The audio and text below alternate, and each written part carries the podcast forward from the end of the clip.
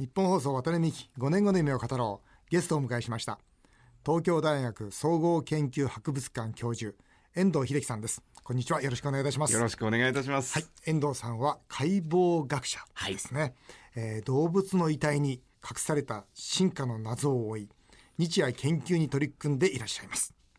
えー、解剖学者って皆さんちょっと想像もつかないと思うんですが例えばジャイアントパンダの第7の指などを発見されたりされてる、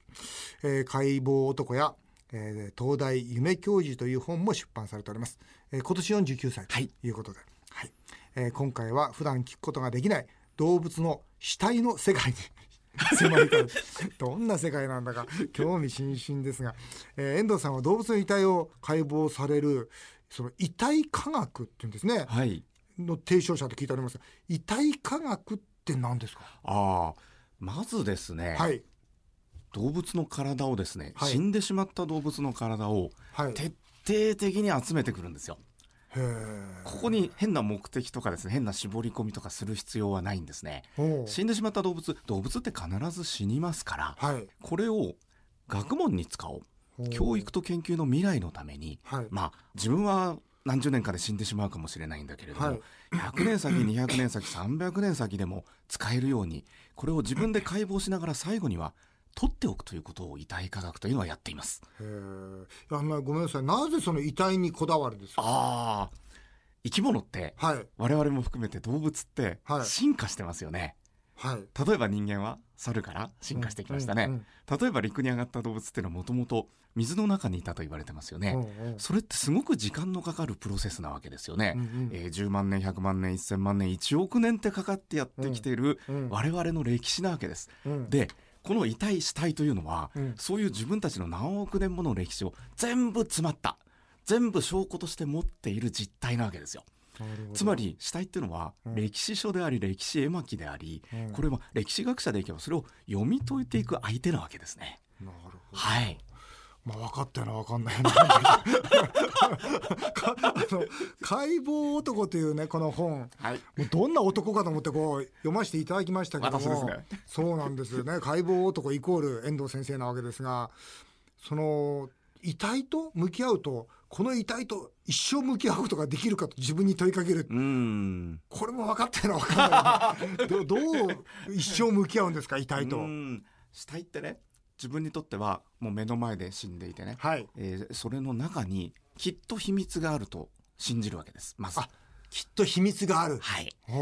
秘密は間違いなくあると思うんですね。だって自分たちは5億年前にはきっと水の中に生きてた小さな、まあ、取るに足らないような動物だったはずなんですね、はい、それが今人間として5億年生きている、うん、他の動物にも似たような歴史が全部あるわけです。でその直接の証拠って死んでしまった体の中から探り寄せるしかないですよね。うんうん、で自分は解剖学者として死体の前に立っているならば、うん、それはできる人間は自分だけなわけです。うんうん、お腹を開けて覗き込んで、うん、覗くだけじゃダメですね解剖学実は。指先を使います、うんうん、こうやって手を内臓の中に入れて触っていく、骨にも触ってみる、そうすると5億年の歴史本当は丸いはずの骨が指先が尖ってっていうのを感じた時、うん、おこれまで科学者が知っている人間の歴史動物の歴史と違うなっていうことに死体を相手にして気が付いていくことができるわけですね。発見なんですね。はい。好奇心強いですね、うん、あの小さい頃からそうやって生き物がこう死んだらこう解剖したりしてたんですか、はい、あよくあるじゃないですか。昔ねあの例えばこう小さい生き物が。うん。原体験かな。原体験。どんな原体験原体験はねえー、母にお袋に育てられていてね。でお袋が商売やってて時間がなかったんでしょうね。僕は多分小学校の半ば来ると、はい、親に聞くでしょこれ何？これはなぜ？これどういうことになってんの、で私も今小学校4年の娘がいますけど、はい、結構面倒くさいんですよ答えるのが。それで金魚飼っててですね金魚。で金魚死んだ時に、うん、多分ですね自分は何を聞いたか覚えてないんですけども、まあ、親にこれなんで死んだのってそう聞いたんじゃないかと思うんですよ。うん、よく覚えてるのは、うん、その金魚が自分にとっては結構大切な金魚でね、もうなかなか買ってもらえない金魚だったのが死んでしまったんですね。でおふくろになんで死んだの？って聞いたんじゃないかと思うんだけども、おふくろがその事務仕事をしてるハサミを僕に渡して、お前切ってみろえー、切ってみたら分かるからって言われたんですよ、母さんもすごいな。大切なものだったら裏の、ね、庭に埋めてあげなさいぐらいが 普通の物語だと思うけどそういう時はハサミ持ってきてこれで切ってみろと。別にあのおふくろは科学やってるわけでも何でもないんだけれどね、うん、ある意味一つの非常に明確な解決ですよね。自分で見てみろというのはね。それで三枚おろしじゃないんですけど切ったんですハサミでジョキジョキ切ったのを覚えてるんですよ。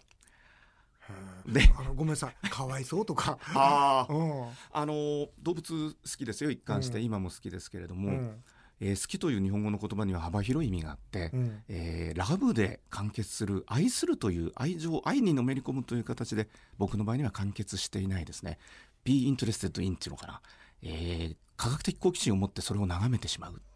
凝視してしまうというのがあるんですねそれでジョギジョギ切って何も分かんなかったんですけどももちろん子供のやることですから。なんか原体験としてはものというのはちゃんと中身を開けて自分で目で見てみるもんだっていうのが10歳ぐらいの時にね気がつきましたかね。であのしっかりと墓も作りましたけど。はい、このねあのお話を聞いてるとその何でも解剖するんですか？例えば、はい、象とかキリンとか、はい、バカでかい生き物いるじゃないですか、はい、例えば何ですか？あクジラでもいいですよ、はい、上はクジラ象から下は手のひらサイズのネズミまでいますよね。あのそれを全部やるんです全部やるのが基本です。学問がすごく細分化されてきてね。私は熊の専門家だとか私は、えー、タヌキの専門家だとか言ってしまうのはいとも簡単なんですけども、うん、解剖っていうのはさっき申し上げたようにお腹を開けて手で探りながら目で覗き込みながら、うん、何か進化の謎をつかみ取っていくわけですから、うん、例えば熊ばっかり開けてたって分かんないわけですよ。なるほどね、比較という言葉がありますけれども、この何億年の歴史に迫るには、ありとあらゆる動物を全部見ていて、その中で理屈を構成し、え比較しながら議論していく能力がないといけないんですね。だから学者としてはね何でも解剖してるっていうのが自分に課してる一つの考え方キリンなんていうのは、はい、背高いじゃないですか、はい、あれ当然横たわってるわけですよね、はい、横たわってそれを順番に切っていくわけですよね、最後は標本かなんかするんですか、あのー理想を言えば、はい、腐らずに取っておける技術とそれだけのそのなるほど、ね、設備があればですねそれができるんですけども、普通の場合、まあえー、世界的に見ても最後に死体を取っておく方法としては骨ですね。はい、骨は腐りもしませんので、ねはい、はい、あの肉の部分を全部剥がしてですね、うん、まあ大体熱をかけたりそれから土に埋めることもありますけれども、はい、白骨化させて骨を博物館にしっかりと収納していくっていうのがこのやり方になります。そその博物館って大体受け入れてくれる博物館ってのはあるもんですか？あ博物館って世の中にいろんな博物館があるんですけれども、うん、私のように私のいるところも東京大学の大学博物館ですけれども、はい、これはもうその時に勤めている人間の学者の考え方によるんですけれども、はい、僕は私は何が何でも死体を逃さず未来まで取っておくぞとなると、うん、徹底的に残しますね。はい、そうですか、はい、例えばあれですよね。上野の国立科学博物館の、そのキリンですよね。この非常に高いところまでこうざっとこう、はい、標本を飾るわけですけど、標本一つとってもすごく工夫されてますよね、はい、下からこう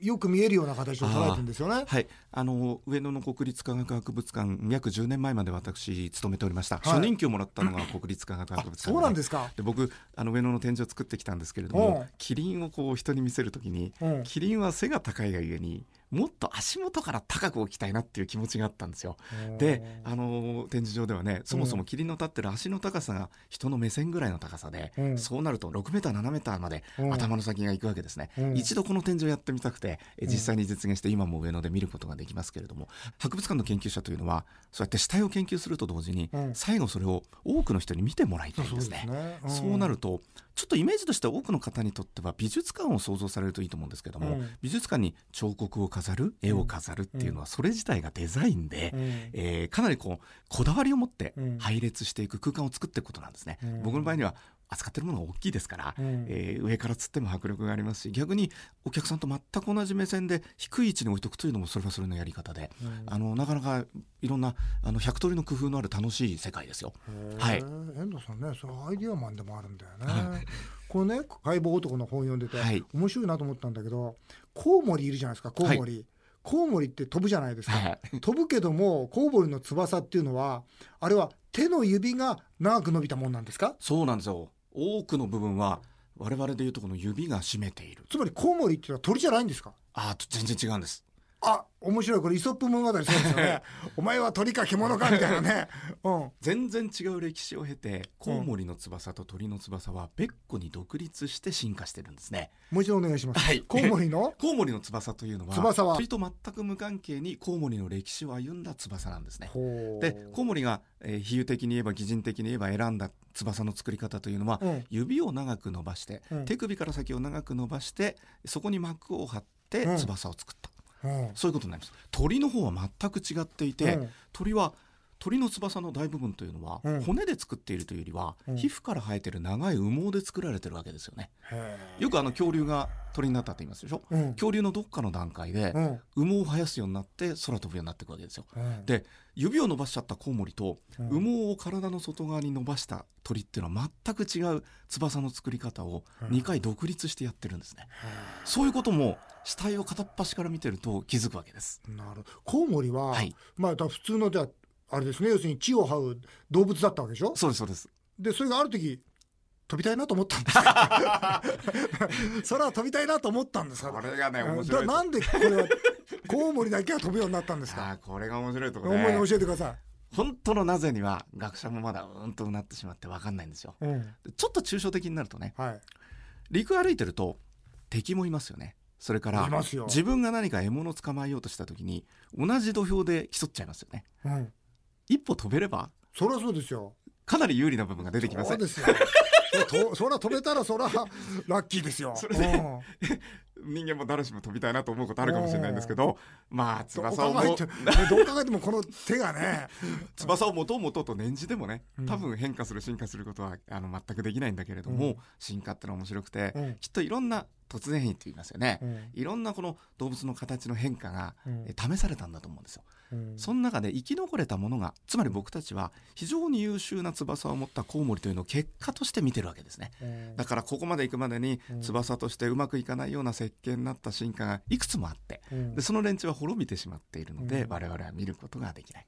たった結果として2つ指を伸ばしたコウモリの翼と、羽毛を使った鳥の翼というのを僕たちは今見ることができるわけですよね。なるほど、ね、うん、このライフスタイルに合わせて変化するってことを進化ではなく適応っていうんですか？時代っていうかその状況に環境に適応してるから適応っていうんですか、はい、もちろん進化とも言うんですけれども、はい、適応というのはおっしゃる通りで環境に合わせた形をしている機能を持ってるなっていうのを適応と言います。これかつてダーウィンが出てくる前は適応っていうのは神様の意志だったんですね。なるほど。キリンは高いところの草が食べられるように神がそれを想像したわけです、うんうん、コウモリは空を飛べるように長い指を持った動物を神様が作ってあげたと考えたわけです、うんうん、ところが血も涙もないダーウィンはですね、うん、違うと、うん、えー、適者生存だと適応したものが生き残って今のキリンがあり今のコウモリがあるんだというふうにダーウィンが言ったわけですね。はい。すべてそのは死体から明らかになってきてます。すごい。はい。これさ僕面白いなと僕あのイノシシ年なんですよ。で小さい頃からお前はちょっと相撲死んだちょっと相撲死んだって言われてきたんですけどイノシシっていうのはちょっと相撲心は間違いないですよね。まっすぐ行っちゃうわけですよね。はい、バーッと走っていますよね。はい、だけど目は横しか見ようとしていない。これも解剖学から、はいはい、そうなんですか？まっすぐ行くイノシシだったらまっすぐね目があるのが普通じゃないですか。それが横に目がついていてまっすぐ行ったらそれぶつかりますよね。渡辺さんね、はい、あの視聴者の多くの方もイノシシの顔って思い浮かべられると思うんですよ、うん、妙に鼻が長くてね。そうそうそう。長い顔してるでしょ？そう。で目がその側面についちゃってるので、うん、ほとんど真正面見ようとしてないんですね。あれまっすぐ見えないであって走ってんですか？少しは見えてる、まあ、あの少しは見えてると思うんですけど、うん、どっちかっていうと、うん、広い範囲を見渡して自分の後ろや自分の後ろの高さ、うん、高い位置まで見渡そうとしてる位置に目がついてるんですね。でこれはねイノシシっていろんな動物に食べられるわけですよ肉食獣に。イノシシって食べられる方ですか？日本だけはイノシシを食べるようなものがたまたまいない島国なんですけれども、うんうん、大陸に渡った場合にはイノシシの仲間というのは、うん、もう狼が食べ犬の仲間が食べね、うん、それから幼体だと猛禽に襲われる。うんうん。アフリカにもイノシシの仲間がいますけどこれなんかもうライオンやヒョウのいい餌なわけですよね。そうですか。で連中は別に前を一生懸命見て自分の前の情報を詳しく収集するよりも、うん、自分を襲ってくるものに少しでも早く気が付くことが大切なわけですよ。ね、そうなると彼らが何を見てるか本当のところ彼らに聞いてみないとわからないんだけれども解剖学が明らかにできるのはどうやらこの目の位置は自分の後ろや自分の上を警戒してるなっていうのがわかるわけです。なるほどね、はい。そうすると横見たい横見たいと思ってたんでしょうね。横からこう殺されちゃうもんだから横見たいなと思ってたらだんだん目が広がってったんでしょうね、うん、またこの冷たい進化の結論を持っていくと、うん、見たい見たいと思ってても多分そういう形にはならないならないんですよね。見てたやつだけが生き残った。生き残ったから見てたやつの子孫が そういう形になった、ま、そういう形になった。まさに適応。そうなんです。勉強になりますよ。もう本当100回やってますけどだんだん勉強になってますね。あ面白いでしょ？こういうのが死体から分かるっていうのがね。面白い。でもままたちょっとまた別の話したんだけど、はいはいはい、人間のの、はい、要するに頭蓋骨、はい、これは非常に得意らしいですね、はいはいはい、要するにその脳みそがあまりにも大きい。はい。はい、そうですね。そういう動物だと、はい、頭使わなきゃいけないなと思うけどね人間は。この頭蓋骨が大きくなったのは頭を使ったから脳が大きくなって頭蓋骨が大きくなったんですか？それとも最初から人間は脳を使うために頭蓋骨は大きかったんですか？どっちですか？非常に難しいと思うんですけども、うん、実際に起こってしまったことは、うん、まあもともとえー、人間になる前猿ですよね、はい、結構すでに頭大きくなって人間になる前って本当猿だったんですか？あそれは間違いないですね。間違いないですはいはいはい、はい、これも適用ですか？えー、あの猿であることそのことをあんまり適用とは言わないけれども、うん、猿自体が普通に考えてみると木の上の生活に適応した動物たちなんですね。で我々の祖先も間違いなく木の上にいた。で木の上って自然にこう頭脳が鍛えられてしまうような環境なんですよ。例えば普通地面歩いてるんだったら、うん、そんなにこう転ぶこともなく普通に歩けると思うんだけれども、うんうん、細い枝の上を危ないなと思いながら自分のこう平行感覚を取りながら歩く、うん、それから枝が遠かったら、うん、次の枝までの距離を測ってジャンプしなきゃいけませんね、うんうん、それから餌がもし自分の上の方になっていたら木の実が上の方になっていた果物がなっていたら、それに手を伸ばす。つまり物との距離感も正確に測る必要がありますよね。で手の先足の先の感覚も敏感になっていく。そういう仕組み作り全体が必然的に大きな脳を要求してきますよね。なるほど。しかもそれに長けたやつがまた生き残っていくとなると、うん、どちらかというとどんどんどんどん脳が大きくなっていく方向に猿そのものがある。なるほど。しかも、うん、理由は直接的な理由は難しいですけども、うん、人に行く者たちだけが、ある時アフリカで、なぜか木から降りるんですよ、木から降りた時に始めちゃったことが二足歩行、4本足で歩いてた4本足で木の上にいた猿が、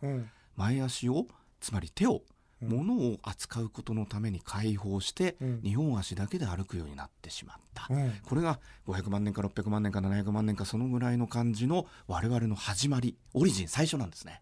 で2本足になるとまた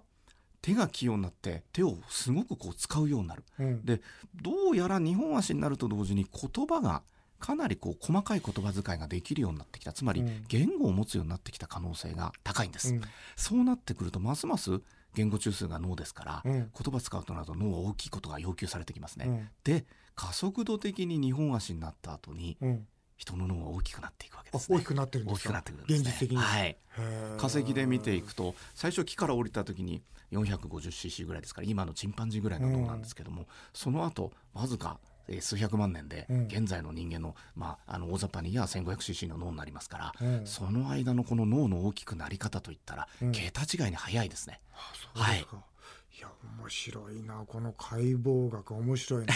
僕は本当初めてこれ解剖学に接してますけど、